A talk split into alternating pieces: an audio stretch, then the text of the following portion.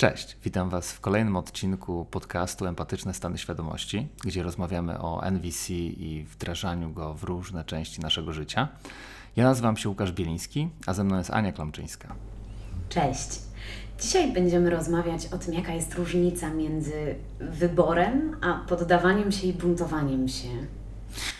I chętnie o tym dzisiaj porozmawiam, trochę poopowiadam o tym, e, czym jest to jedno z takich kluczowych rozróżnień w nonviolent communication. Które. A ja Cię chętnie dopytam o szczegóły. Zanim do tego przejdziemy, to może dwa słowa jeszcze o Patronite.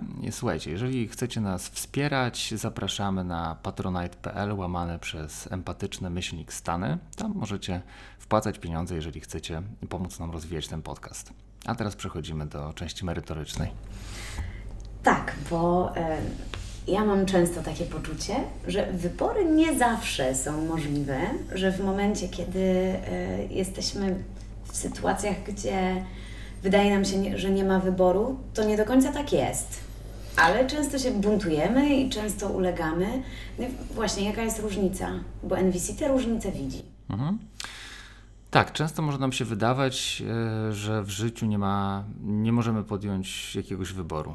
E, tylko często wynika to z pewnego przekonania, pewnego takiego założenia, że wybór powinien być między rzeczami przyjemnymi a nieprzyjemnymi. Natomiast okazuje się, tak że. Tak by było najłatwiej. Tak by było najłatwiej, pewnie wiele osób. Wybieralibyśmy tylko te przyjemne. Oczywiście. I kiedy nie ma takiej możliwości, bo czasami w naszym życiu zdarza się taka sytuacja, że nie ma e, takiej możliwości, e, no to mamy wrażenie, że musimy się ulec e, i podporządkować do tego, jak ten świat wygląda. Tylko, że jak zaczniemy się temu bardziej przyglądać, to nagle się okazuje, że my zawsze mamy ten wybór. Czy przypomina mi się taka historia, którą opowiadał Marshall Rosenberg, twórca metody właśnie Nonviolent Communication, e, gdzie opowiadał, że na jakimś warsztacie miał uczestnika, który mówił, że on nie miał wyboru, że przystawiono mu kiedyś pistolet do głowy i kazano e, zrobić coś poniżającego. No i właśnie Marshall Rosenberg zwrócił uwagę na to, że e, nawet w takiej sytuacji też mamy wybór, tylko warto zwrócić uwagę na co, e, co my wybieramy i zadał pytanie temu uczestnikowi, a co ty wybrałeś, o co chciałeś zadbać. Z jednej strony na przykład była ta potrzeba szacunku, z drugiej strony była potrzeba życia. I my czasami no, nie możemy wybrać idealnego scenariusza, w którym jedno i drugie będzie zaspokojone, natomiast w tym wypadku e, on wybrał na przykład życie. Nie? Jeżeli my e, możemy doświadczać nieprzyjemnych sytuacji w naszym życiu, ktoś nam przyłoży ten nóż do, do szyi i powie oddaj pieniądze, no i teraz no, mamy wybór, albo powiemy nie i zaryzykujemy tym, że zginiemy, bo na przykład ważny jest dla nas szacunek, tak ważny, że ważniejszy może być od życia, i wtedy wybraliśmy taką ścieżkę. E, Ale chcesz przez to powiedzieć, że nie ma czegoś takiego jak uległość, tylko że zawsze jest to mhm. E, kwestia wyboru? No właśnie, często jesteśmy nieświadomi. Nam, my właśnie żyjemy w przekonaniu, że tego wyboru nie mamy.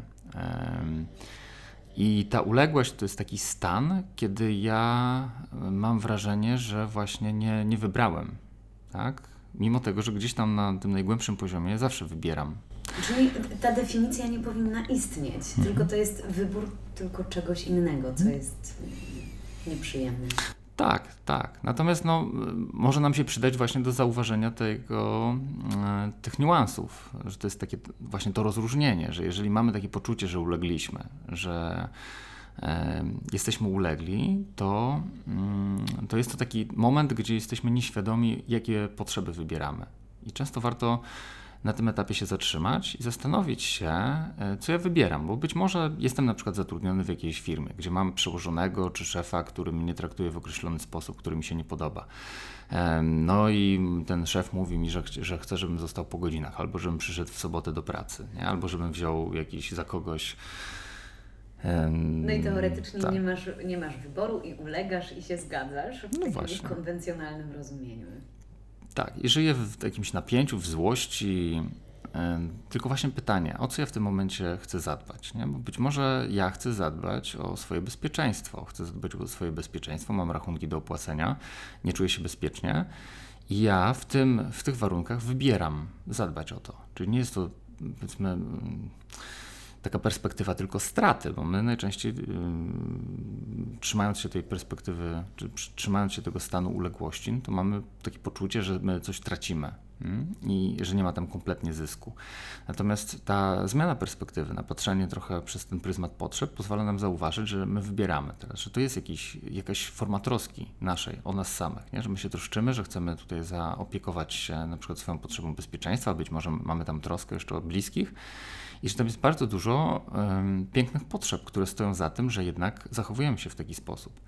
Jednocześnie też możemy właśnie przyjrzeć się temu, jakie nasze potrzeby są niezaspokojone w takiej sytuacji, bo też nie chodzi o to, żebyśmy mm, nie dbali o te potrzeby, tylko żebyśmy zauważyli, byli świadomi, że my sobie wybieramy między jednymi potrzebami a drugimi potrzebami. I teraz pytanie, co my możemy zrobić, żeby na przykład w przyszłości coś zmienić tak, żeby te potrzeby były bardziej zaspokojone. Być może będzie to związane z tym, żeby zmienić pracę. Tylko ja wtedy. Najpierw zadbać o bezpieczeństwo na przykład. Zadbać o bezpieczeństwo i też y, wtedy ja płynę trochę z innej energii. Nie, nie płynę z takiej energii braku, takiej frustracji, bo ta, ta uległość może zamienić się w bunt, tak? Czyli... No właśnie o to też chciałam zapytać, bo to jest, to jest też trzecie rozwiązanie, bo możemy ulec, możemy wybrać i po prostu się nie zgodzić, ale możemy też przyjąć tę strategię trochę agresywną i się buntować. Tak, czyli ta, to buntowanie polega na tym, że ja chcę przeforsować jednak moją strategię. Chcę, żeby było tak, jak ja chcę. No i oczywiście tutaj e, może to prowadzić do konfliktu. Czyli jeśli druga strona będzie miała poczucie, że jest zmuszana do czegoś, albo po prostu ta strategia nie będzie zaspokajać jej potrzeb, no to w takiej sytuacji e, może dojść do konfrontacji. Druga strona będzie chciała przeforsować swoje swoją strategię. No i tak zacznie się e, tworzyć, a później eskalować konflikt. Oczywiście my możemy się buntować na różne sposoby. Może być jakaś bierna agresja i jeżeli nas na przykład szef o coś prosi, to my być może wyłapujemy e, takie formy komunikatu, mm, które mogą być wieloznaczne i robimy świadomie coś, co jest właśnie tym, czego szef by nie chciał. Czyli na przykład jak szef mówi, że chciałbym, żeby, żebyś się witał e, z mm, klientami, e, no to ja wtedy zaczynam się w jakiś taki dziwny sposób witać z tymi klientami, no bo przecież nie powiedział, jak ja mam się witać z klientami. Albo jak na przykład mówi mi, żebym miał robić coś dokładnie, no to ja wtedy przyjmuję formę strajku włoskiego i robię to tak dokładnie, że drugiej stronie idzie to w pięty, nie? No i przecież mówię, no nie możesz się przyczepić do niczego, no bo powiedziałeś, żebym był dokładny, to jestem bardzo dokładny. Nie powiedziałeś, nie powiedziałeś jak bardzo mam być dokładny, prawda? I wtedy możemy zacząć e, cho chociażby w taki sposób się buntować. Nie? Mm. Tylko, że w efekcie no, prowadzi to do, znowu do zaogniania się konfliktu. Więc pytanie, czy my tak chcemy, czy, czy jednak wolimy e, płynąć z innej energii, nie? czy właśnie z jakiegoś takiego buntu, wściekłości, złości i walki o. Znaczy, znaczy, tutaj jedną rzecz taką jeszcze zaznaczę, że, mm, że nie mówię, że tak, że bunt jest zły, uległość jest zła, tylko chodzi mi bardziej o to, żeby spojrzeć na to z tej, z, z tej świadomej perspektywy, że tam wszędzie jest jakiś wybór, nie? że na przykład bunt też jest wyborem, też jest wyborem na przykład walki o te własne potrzeby, tylko chodzi o to, jaką formę my przybieramy. Czy przybieramy na przykład właśnie taką formę um, jakichś narzędzi agresywnej komunikacji, czy, czy właśnie takich zachowań bierno-agresywnych po to, żeby te nasze potrzeby przeforsować, czy rezygnujemy z jakichś tam potrzeb i wybieramy inne potrzeby, tylko nieświadomie mamy takie poczucie, że właśnie my straciliśmy coś ważnego dla nas. Czyli świadomie byłoby zwyczajnie zaznaczyć, gdzie są nasze granice i w którym momencie nie chcemy ich przekraczać? I jak zadbać o te potrzeby, żeby wybrać, nawet jeżeli nieprzyjemne y, versus nieprzyjemne, tylko że inne nieprzyjemne? Mhm. No też jeżeli pytasz o komunikację, nie wiem czy chodzi o komunikację taką z szefem w tym przykładzie, tak? Bo oczywiście mogę próbować zakomunikować. Chyba z samym sobą. No, z samym sobą. Najpierw. Mhm. No tak, tak, czyli z samym sobą yy, mogę, mogę tak porozmawiać ze sobą i zobaczyć, czy tam posłuchać siebie, posłuchać swoich potrzeb yy, i uświadomić sobie, dlaczego yy, wybieram to, co wybieram, dlaczego robię to, co robię. I przede wszystkim spojrzeć na to jako na wybór, tak, że ja zawsze jestem wolny. E, e, bo wolność często nam się kojarzy, że to jest robienie tego, czego ja, to, tego, na co ja mam ochotę, no ale wolność na tym nie polega. No bo gdybym na przykład chciał robić wszystko, na co mam ochotę, to jakbym miał ochotę na przykład lewitować i latać, no to e, no, no niestety, no to w takim razie nigdy nie będę wolnym człowiekiem, idąc za, za tą logiką, no bo są pewne ograniczenia e, praw fizyki, które mi nie pozwolą na realizowanie moich zachcianek. Nie? Więc jeżeli spojrzymy sobie, że są właśnie prawa fizyki, czy prawa jakieś psychologiczne, że ludzie działają tak, jak działają, że jesteśmy ograniczeni, no to poruszając się w tym świecie, możemy mieć takie poczucie, że w ogóle nie jesteśmy wolni.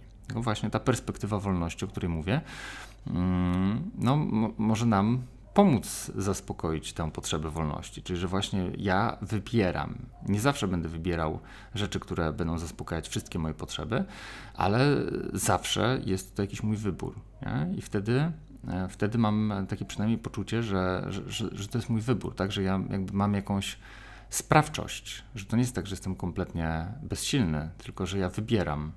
Tu Cię chciałam jeszcze na moment zatrzymać na tym, że co jeżeli ktoś nie ma świadomości, że wybiera, ale ma to poczucie uległości. Jak, jakie są tego konsekwencje? Co, co to oznacza? Te, ten człowiek nadal ma wrażenie, że ulega. Mhm. Tak, i, i to może być niebezpieczne w, dla też drugiej osoby, która, mm, która na przykład prosi. Bo czasami może być tak, że, że ja po prostu o coś proszę, czy możesz wyrzucić śmieci. I ty mówisz tak, mogę wyrzucić śmieci. Czy możesz pozmywać naczynia? Ty mówisz tak, mogę pozmywać naczynia. I zmywasz te naczynia. Czy możesz e, właśnie zrobić zakupy i przygotować obiad? Ty mówisz spoko, przygotuję ten obiad, nie? I mimo tego, że ty możesz się komunikować w taki sposób, że się na to godzisz, dekla de deklaratywnie. Jak zadałeś tych sześć pytań, to mhm. już przy drugim mam ochotę powiedzieć, że tak, chętnie zrobię zakupy, ale zaraz nie wytrzymam i absolutnie tych zakupów nie chcę robić. Mhm. I też nie chcę niszczyć zaufania, a z drugiej strony, y, co mogę zrobić? Mhm. Po prostu powiedzieć, że no, no, pewnie tak by było najprościej. Tak by było najprościej nie powiedzieć nie, bo ktoś może mieć właśnie tutaj wielką obawę przed powiedzeniem nie. I jest szereg różnego rodzaju e, pewnie przekonań, które blokują nas przed tym, żeby mówić nie. Mamy złe doświadczenia z dzieciństwa, znowu wracając do tego dzieciństwa, bo kiedy mówiliśmy nie, no to wtedy doświadczyliśmy sytuacji, gdzie byliśmy karani. E, no i może być to tak silny schemat, że ciężko nam powiedzieć nie. Albo że się boimy, że jeżeli na przykład powiemy nie, albo czegoś nie zrobimy, no to będziemy, wyjdziemy na egoistów, albo że druga strona będzie przez nas cierpieć, albo nas zaatakuje, albo właśnie stracimy jakąś bliskość z drugą stroną, bo bo ona na przykład się zdenerwuje i przestanie się do nas odzywać, nie? Więc może dojść do, możemy mieć wiele obaw przed powiedzeniem nie, E, które mogą być e, no, często właśnie zbudowane na, na, tych, na tych naszych e, przekonaniach, które niekoniecznie będą realizować się w takiej rzeczywistości, bo czasami możemy powiedzieć nie i, i wcale nie, nie, wydarzy się ta sytuacja, której się obawiamy, więc może być to jakieś takie powiedzmy nieadekwatne, no ale oczywiście może być też to adekwatne, czyli znaczy adekwatne w takim rozumieniu, że jeżeli powiemy nie, to druga strona rzeczywiście zareaguje na przykład jakiegoś rodzaju agresją. I teraz... Tak, ale wybierzemy wtedy e, budowanie zaufania, mhm. bo z kolei e, no, przytakując, że tak chętnie zrobię zakupy, mimo że nienawidzę robić zakupów, spowoduje, że, że ty jednak prawdopodobnie w jakimś mniejszym lub większym stopniu wyczujesz, że to nie jest szczere w mhm. którymś momencie. Ja, ja mogę nawet nie wyczuć, tylko tak, y, y, ja mogę być, wiesz, żyć w przekonaniu, że wszystko jest w porządku. Wiesz, nie każdy jest tak super wrażliwy, żeby na przykład wyłapywać jakieś takie niuanse e, i może być tak, że jest wszystko ok, że po prostu ktoś jest taki no, godzi się na, na wiele. Że lubi robić zakupy. Że lubi robić zakupy tak. to wszystko lubi robić, nie? Tylko, że gdzieś ta kropelka drąży e, skałę i po jakimś czasie może być tak, że nagle budzimy się po iluś tam latach takiej wspólnej relacji, ta osoba na przykład nagle znika z naszego życia. Czyli po prostu się, wiesz, pakuje i wychodzi. I, wiesz, I rozwód. I nie, wi nie, wiadomo o co chodzi. Na wszystko było ok, nie kłóciliśmy się, nie, nie było żadnych y, jakichś poważnych konfliktów, po prostu nie, wydawało się, że wszystko jest ok, że druga strona jeszcze jest w ogóle szczęśliwa i zadowolona. Nagle się dziwimy, dlaczego druga strona tak się zachowała. Nie? No i tutaj mm, w NVC jest nawet taka nazwa. Tutaj Marshall Rosenberg nazywał takie osoby yes saying jackal, czyli to jest szakal, który przytakuje, który mówi tak. Który się na wszystko zgadza. Który się zgadza i jest to na przykład kosztem jakiejś spójności wewnętrznej. Czyli taka osoba e, właśnie chciałaby powiedzieć nie, no ale się boi powiedzieć nie, więc mówi tak i No i żyje w tym wewnętrznym konflikcie cały czas. I te potrzeby, które zostałyby zaspokojone za pomocą powiedzenia nie, one są niezaspokojone, przez co możemy doświadczać bólu, który w końcu się nam uleje i na przykład doprowadzi do tego, o czym powiedziałem wcześniej. Albo na przykład do tego, że nagle druga strona zaczyna zachowywać się agresywnie, nie? albo do tego, że na przykład dochodzi do jakiegoś załamania nerwowego. Nie? Czy może być tak, że albo właśnie ktoś, jak się już uleje, to albo wybuchnie, albo się załamie, albo na przykład ucieknie z takiej relacji. Nie? No i jak zadbać o te granice? O to, o to mówienie nie, kiedy, kiedy jest to w zgodzie z naszym nie. No tutaj y, polecałbym właśnie popracować nad, nad tym odmawianiem, bo to może wymagać jakiejś pracy indywidualnej w ogóle. Jeżeli rzeczywiście mamy kłopot y, z odmawianiem, z tą naszą asertywnością, tylko też często ta asertywność, mm, którą ja kiedyś poznawałem, to to jest, czasami nawet było to jakoś tak tłumaczone, że asertywność to jest sztuka od, mówienia nie, odmawiania, chociaż w asertywności też nie o to chodzi. To jest, właśnie, to jest mhm. ta błędna definicja chyba tak. asertywności, e, no bo asertywność nie na tym polega, jest na byciu w zgodzie mhm. z samym sobą.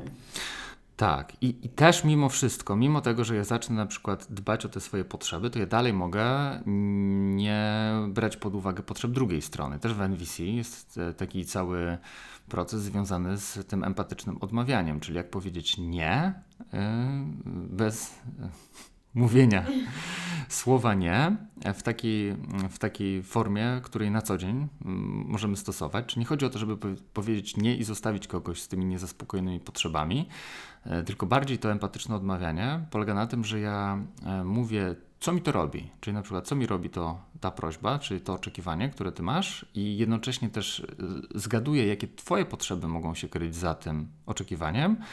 Ja bardziej przekierowuję energię w, to, w, tym, w taki kierunek, żeby pokazać, że możemy poszukać alternatyw. Nie? Że jeżeli na przykład chcesz zadbać o o te obiady, tak? Chcesz na przykład zdrowo jeść e, i stąd jest na przykład pytanie, czy zrobię obiad, mhm. e, a jednocześnie ja bym chciał zaspokoić jakieś inne swoje potrzeby, e, odpoczynku. na przykład odpoczynku albo jakiegoś samorozwoju, no to, no to teraz właśnie możemy o tym porozmawiać nie? i poszukać jakichś sposobów, które pozwolą nam zaspokoić mm, potrzeby obu stron. Może przez dialog, dojdziemy do tego, że nie wiem, ty zaczniesz gotować, albo ja będę gotował, a ty coś innego będziesz robić. I nie chodzi tutaj o kompromisy takie na zasadzie, że ja robię to i to, to teraz ty zrób to i to. I wtedy ja będę robił te obiady, jeżeli ty będziesz robić coś. jeszcze tak warunkowo. Tak. No właśnie, też nie o to chodzi, tylko bardziej do takiego wspólnego wypracowania, żeby to wypłynęło z dwóch osób, żeby to nie było jakieś handlowanie, takie wiesz, coś za coś, warunkowość, tylko rzeczywiście, że sami to wypracowaliśmy i to jest w zgodzie z naszymi potrzebami. Nie? Dobra, a tak na takim polu pracowym, w mhm. momencie, kiedy szef, ktokolwiek mhm. prosi mnie o zrobienie, no to ja się zgodziłam na mhm. zrobienie jakichś zadań, Mhm. No i teraz nagle się okazuje, że te zadania ewoluują i, i się piętrzą i jest mhm. ich jeszcze więcej, a ja już nie chcę. Mhm. Na początku było to dla mnie jak najbardziej ok, natomiast teraz już nie chcę ich kontynuować mhm. i no i właśnie, jak w tym momencie y, powiedzieć mhm. nie. Tak, no i tutaj znowu powiem, że to zależy. Zależy od wielu czynników, bo mm, no, wyobrażam sobie, że czasami w cudzysłowie problem może być w, w, całym, w całej organizacji, tak? Jeżeli mamy dużą, złożoną organizację, tam jest wiele osób, które funkcjonują w określony sposób, e, które nie nauczyły się takiego, tej, czy nie zmieniły takiej postawy na tą postawę empatyczną, gdzie my bierzemy pod uwagę potrzeby swoje i potrzeby też innych ludzi i szukamy takich rozwiązań, żeby zadbać o potrzeby wszystkich w systemie. E, tylko na przykład ktoś się koncentruje na sobie. W, takiej sytuacji może być to duże wyzwanie, żeby e, odmówić i nie zrobić jakiegoś zadania, no bo rzeczywiście może to się związać z takimi konsekwencjami, których nie chcemy. I jednocześnie zmiana takiego systemu może być, może być nierealna albo no, tak, po prostu. No, może być nierealna, bo wymaga zbyt dużo czasu, zbyt dużo energii. E, my jeszcze możemy być na takim no, nie mieć, nie mieć tej, tej siły przybicia ze względu na to, jakie, na, jakie stanowisko zajmujemy i zbyt dużo po prostu trzeba byłoby włożyć zasobów i energii, żeby na przykład zmienić daną organizację. Nie? Więc to znowu zależy, jakiego mamy przełożonego, jaką mamy sytuację. Też może być taka sytuacja, że po prostu firma jest w jakiejś zagrożonej sytuacji, bo może na przykład stracić jakiegoś bardzo ważnego klienta i to wtedy jest dla niej taki priorytet, że nie ma tam dyskusji, nie ma tam teraz przestrzeni na dialog, tylko ma być to zrobione.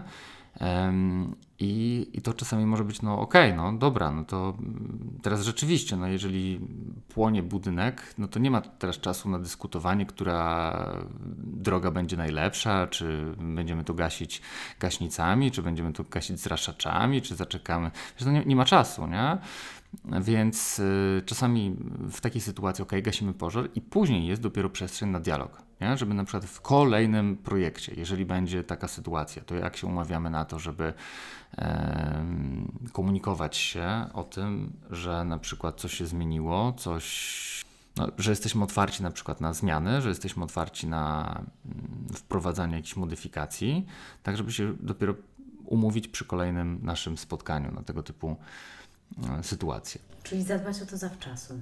Też tak. Znaczy, e, zawczasu, ale też po fakcie, czyli wyciągnąć wnioski i gdzieś tam na samym początku kolejnego projektu, powiedzmy, Mhm. umówić się na warunki, na jakich chcemy pracować. Tak.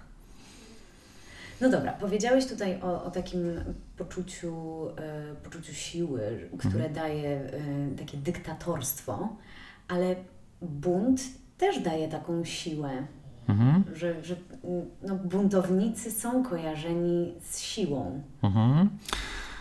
Tak, i tylko wiesz co, je- jeszcze jedna rzecz mi się przypomniała, którą myślę, że, że zanim byśmy przeszli do tych buntowników, to jeszcze bym wspomniał, czyli mm, jedna kwestia związana z tym jest saying jackalem. No bo załóżmy, jeżeli mamy do czynienia z takim szakalem przytakującym, to teraz może się części osób, w, w głowach części osób pojawić takie pytanie, no dobra, to co z tym zrobić? Skoro ktoś mówi tak, to skąd mam skąd mam wiedzieć, że druga strona rzeczywiście chce to robić? No bo ona deklaruje, że chce to zrobić, ale po czym poznać w takim razie, że ona naprawdę chce to zrobić?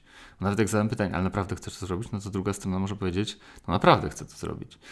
No ale to czy to nie jest mm, branie odpowiedzialności za tę osobę, że ja Mhm. wiem lepiej, co ta osoba myśli i skoro się zgadza, y, Mhm. to ja mogę podejrzewać, że jednak się nie zgadza?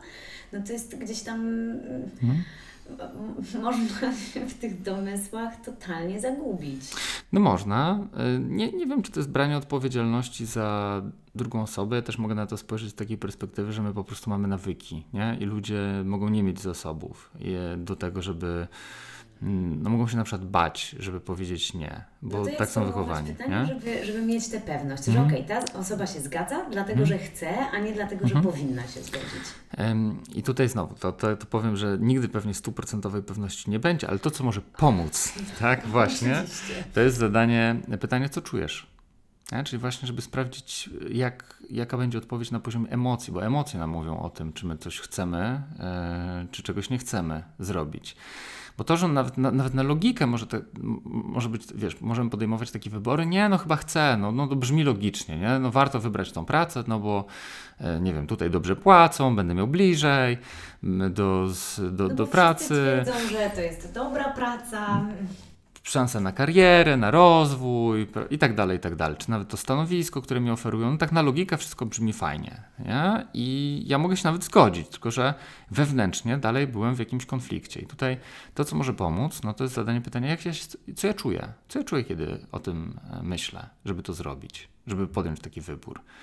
No jeżeli się pojawią właśnie jakieś zmieszanie, jak, jakiegoś rodzaju napięcie, jakiegoś rodzaju takie wiesz, no coś mnie uwiera, nie? No to jest to sygnał, że, że prawdopodobnie jakiegoś rodzaju potrzeby nie są zaspokojone, bo gdyby były, no to wtedy ja bym miał lekkość z takim wyborem i po prostu poczułbym wielką radość, że, że, że to robię. A możecie się wtrącić, bo może to chodzi o na przykład poczucie bezpieczeństwa e, i taki lęk i obawa przed zmianą.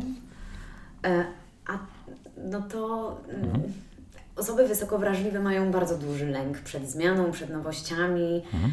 No i teraz, co, mamy nie podejmować żadnych wyzwań? Nie, nie, chodzi o to, żeby też zadbać o, jeżeli ja mam lęk przed zmianą, to ja mogę mieć wielką potrzebę wsparcia w przechodzeniu przez, przez tą zmianę. I teraz y, znalezienie na przykład, czy ja dostanę od kogoś wsparcie w tym y, przechodzeniu przez zmianę. I to wtedy jest y, brakujący być może element układanki.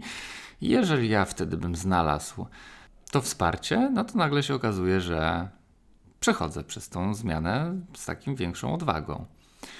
No, ale może być tak, że po prostu ja doświadczam, że absolutnie mi ta praca nie będzie zaspokajać potrzeby samorealizacji. I wtedy, jak nie będzie zaspokajać potrzeby samorealizacji, no to być może jednak jakąś inną pracę ja bym chciał, nie? A nie taką, która mi da te pieniądze, bo w sumie zarobię te pieniądze, lecone później. Nie? No jakoś bezpiecznie jest obecnie, ale ja się nie będę tam samorealizował. Więc jak zacznę się samorealizować, no to mm, znaczy, no, jak, jak znajdę inną pracę, która będzie mnie samorealizować, to wtedy będę bardziej w zgodzie ze sobą. Więc warto pytać, co czujesz właśnie przy tam, tym wyborze, żeby się właśnie trochę dokopać do tych e, potrzeb. Jednocześnie, nawet jeżeli ktoś powie, dobrze się czuje, dobrze się czuje, to już możemy tak wyłapać, że troszeczkę dostajemy niespójny sygnał. I wtedy możemy o tym porozmawiać. Więc to tak nie.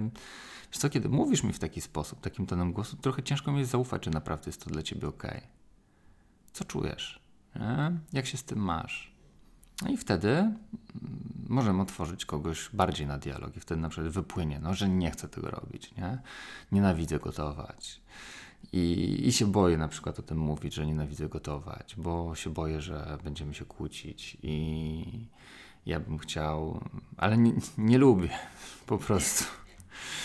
I nagle się okazuje, no, że fajnie, no to dzięki za jasność, dzięki, że teraz wiem, że cię to nie wspiera, no to poszukajmy innych rzeczy, które będą cię wspierać, innych strategii. To teraz, jeżeli było już o, o tej wrażliwości, to teraz chciałabym wrócić do tej siły, Mhm. którą e, prawdopodobnie pozornie daje bunt. Mhm. Tak, ten bunt może być taki energetyzujący i on może też y, czasami być ważny w takich na przykład sytuacjach, gdzie musimy wprowadzić jakieś wiesz, duże, radykalne zmiany. Może być tak, tak, jak, wiesz, tak jak pojawiał się bunt społeczny, który pozwalał wiesz, zmieniać historię. Nie? Wszystkie rewolucje są Tak. oparte na buncie. Tak, i oczywiście myślę, że, że to też ma dużą wtedy cenę, jak dochodzi do takiego momentu, że ta zmiana musi być wywołana buntem, nie? I czasami, wiesz, nie ma innej drogi, nie? Że już jakby tak konflikty się nawarstwiły, taki jest Ale nie- zaczekaj, bo powiedziałeś, Mhm. że nie ma innej drogi, a to było bra- e, oznaczało brak wolności, Mhm. brak wyboru. Znaczy, no może być to właśnie znowu świadomy wybór, nie? że na przykład nie widzę innej, e, innej teraz możliwości, żeby na przykład dokonać zmian, niż poprzez tego typu e, reakcje. Nie? Tylko znowu, czy to będzie taki bunt? Bo, bo wiesz, coś z boku może wyglądać jak bunt i tym buntem nie być. Nie? Czyli bunt, który płynie z takiej energii, ja chcę ci pokazać, ja chcę cię em, zmienić, ty masz się dostosować do mnie i świat ma być taki, jaki ja chcę i reszta ma się do mnie dopasować, a ja chcę zatroszczyć się o siebie ja chętnie bym z tobą e, rozmawiał ja chętnie bym z tobą poszukał takich rozwiązań, które będą dobre dla obu stron, tylko w momencie, kiedy ty nie chcesz ze mną dialogować, no to ja wybieram w takim razie taką strategię. W NVC jest też takie, mm, e, takie jedno założenie, które mówi o tak zwanym ochronnym użyciu siły. I ochronne użycie siły polega właśnie na tym, że ja mm, chronię siebie i chcę zadbać o te swoje potrzeby, kiedy widzę, że nie ma przestrzeni na dialog.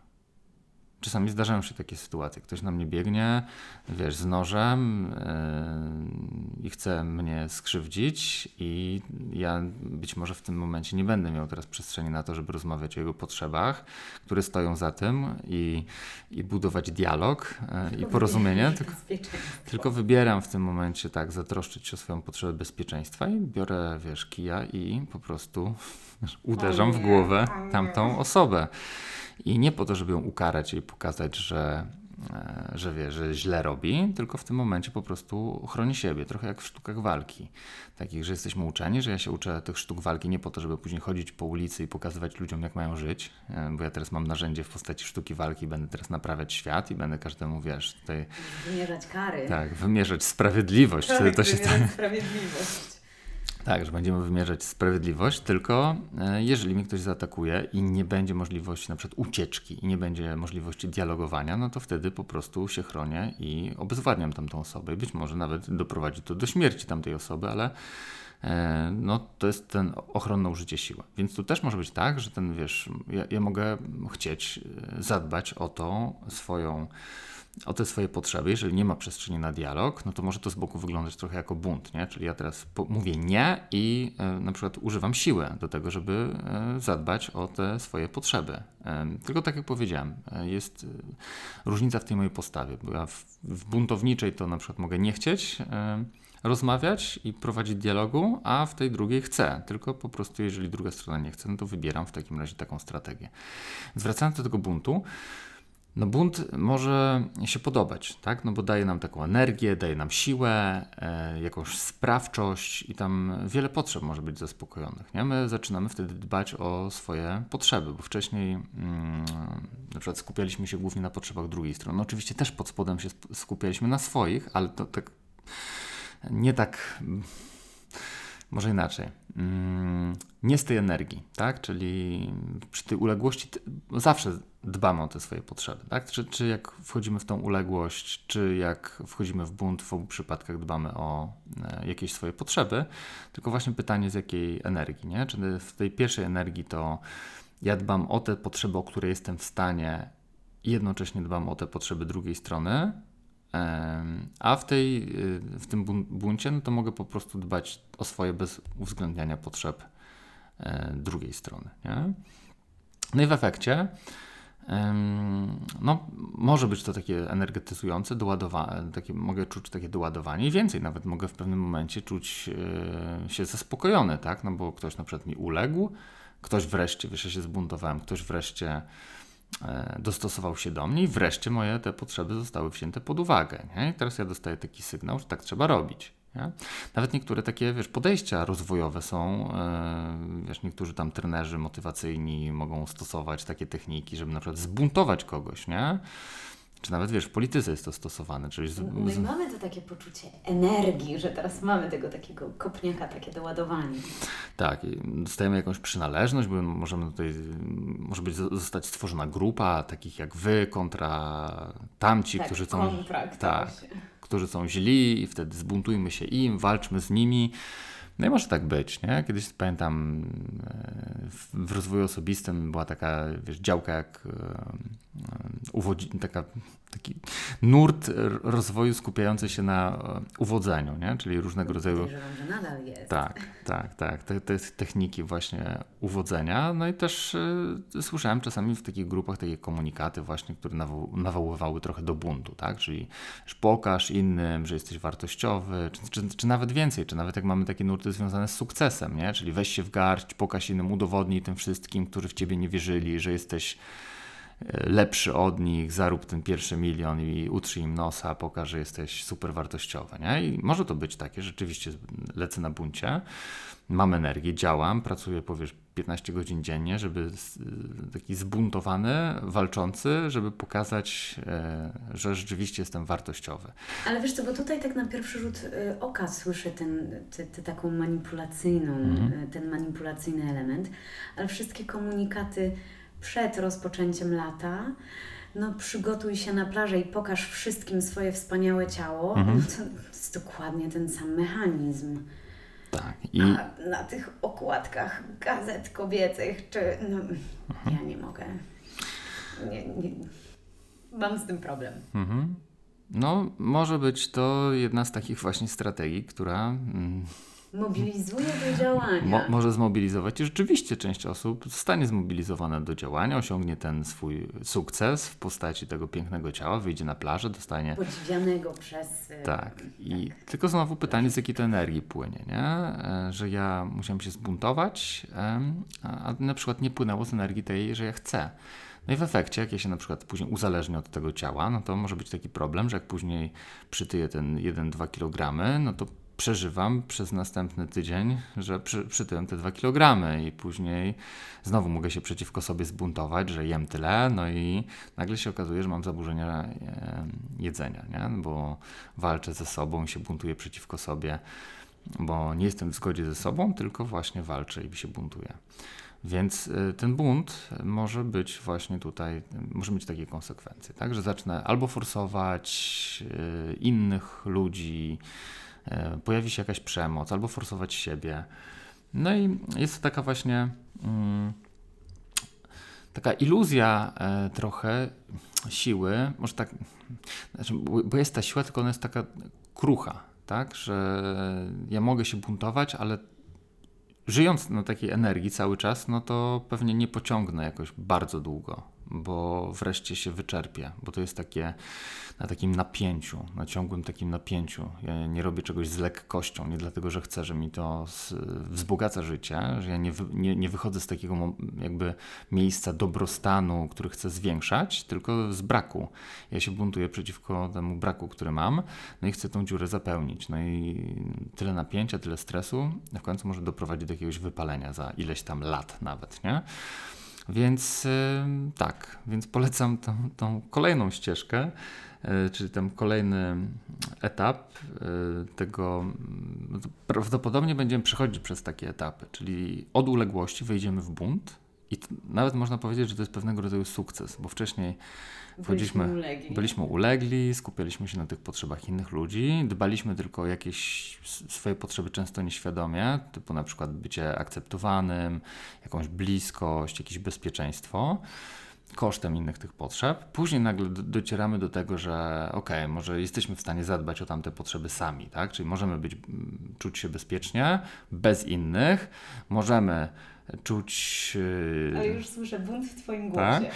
Ale właśnie, i wtedy na przykład zaczynam dbać o inne potrzeby, które wcześniej nie były uwzględniane. Jest to jakiś progres, tak? Ale jest to zmiana. Jest to zmiana. Nawet, na, nawet, nawet, tak, nawet w NVC, tam chyba kiedyś Marshall pisał, że tak, że jesteśmy e, na, w jakimś kolejnym etapie. progresie, tak, że idziemy na kolejny etap, tylko warto byłoby się nie zatrzymywać na tym etapie, tylko pójść jeszcze dalej. Czyli wejść w taki ten stan takiej współczującej dobroci, gdzie ja widzę siebie, widzę innych i wtedy um, staram się zadbać właśnie o potrzeby obu stron, że też mam tą sprawczość, też mam tą siłę, ale ta siła właśnie nie wynika z tego gniewu, nie wpłynie tego, z tego gniewu, tylko z tej świadomości, z, tak, z takiego kontaktu ze sobą, z takiego połączenia ze sobą, że ja wiem, o co ja chcę zadbać. Tutaj trochę odsyłam do naszego poprzedniego chyba e, podcastu o wytrwałości i upartości, że ja jestem wytrwały wtedy, tak, że podłączam się do tych potrzeb, z, nimi nie, nie ma negocjacji, tak, nie ma ulegania, nie ma walki o nie, tylko ja ufam sobie, że jestem w stanie o nie zadbać poprzez e, właśnie wytrwałość, że wytrwale e, staram się szukać takich strategii, które mi te potrzeby pozwolą E, zaspokoić. Przy jednoczesnym oczywiście braniu pod uwagę potrzeb drugiej strony. I dzięki temu e, możemy czynić życie wspaniałym. Tak, dzisiaj rozmawialiśmy o wolności, tym czym ta wolność się różni od buntu i od ulegania. Mhm. Dziękuję Ci. Ja tutaj się wzruszyłam w międzyczasie, uśmiałam się w międzyczasie, mhm. zasmuciłam, także dużo emocji mi się pojawiło. Także dziękuję Ci za tę rozmowę. Dziękuję i do usłyszenia w kolejnym naszym spotkaniu. Cześć. Za tydzień. Cześć.